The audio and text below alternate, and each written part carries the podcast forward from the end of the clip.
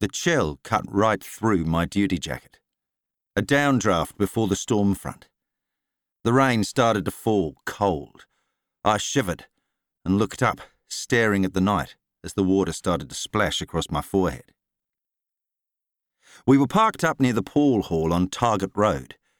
It offered a decent view over the Wairau Valley and Link Drive industrial area. A regular favourite of commercial burglars. I glanced over the roof at Andy and raised my eyebrows. He nodded, stamped out his cigarette, swept the water from his ginger hair, and got back in the driver's seat.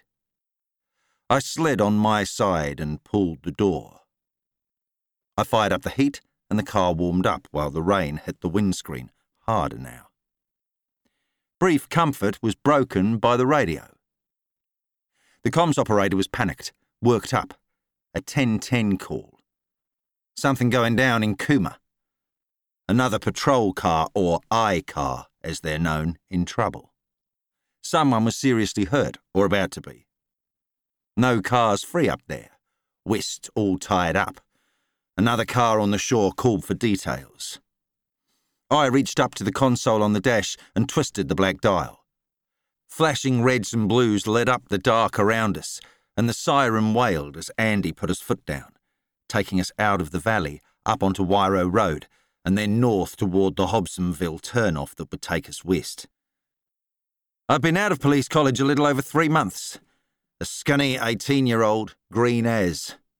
I've been decking around in my final year of high school less than 12 months ago. I definitely hadn't come to grips with the job yet, was struggling to find my feet. How did I end up here again? Luck. No other way to explain it. I hadn't had a clue what to do with my life. Unsure what to study. I'd wanted to help people, but I wanted excitement, challenge. Relative terms, those. Subjective. Life behind a desk? No thanks.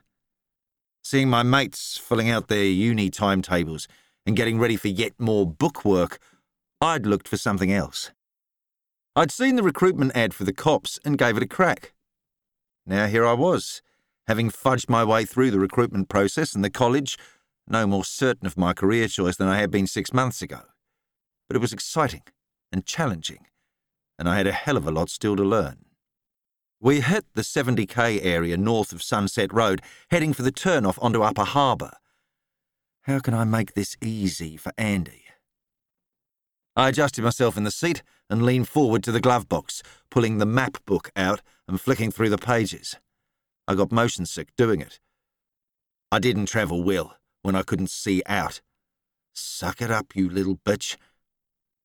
Andy was now throwing us in and out of the turns on Upper Harbour with his foot on the floor.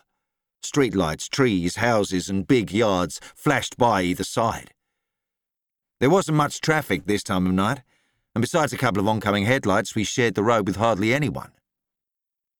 I'd been listening to the radio and was fucking about with the map, trying to find Deacon Road.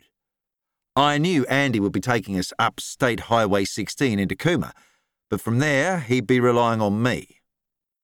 Kumeu was a rural area on the urban fringe northwest of the city. My knowledge of it extended to the bakery, the pub, and the girl I'd had a thing for back in fifth form. So, not much,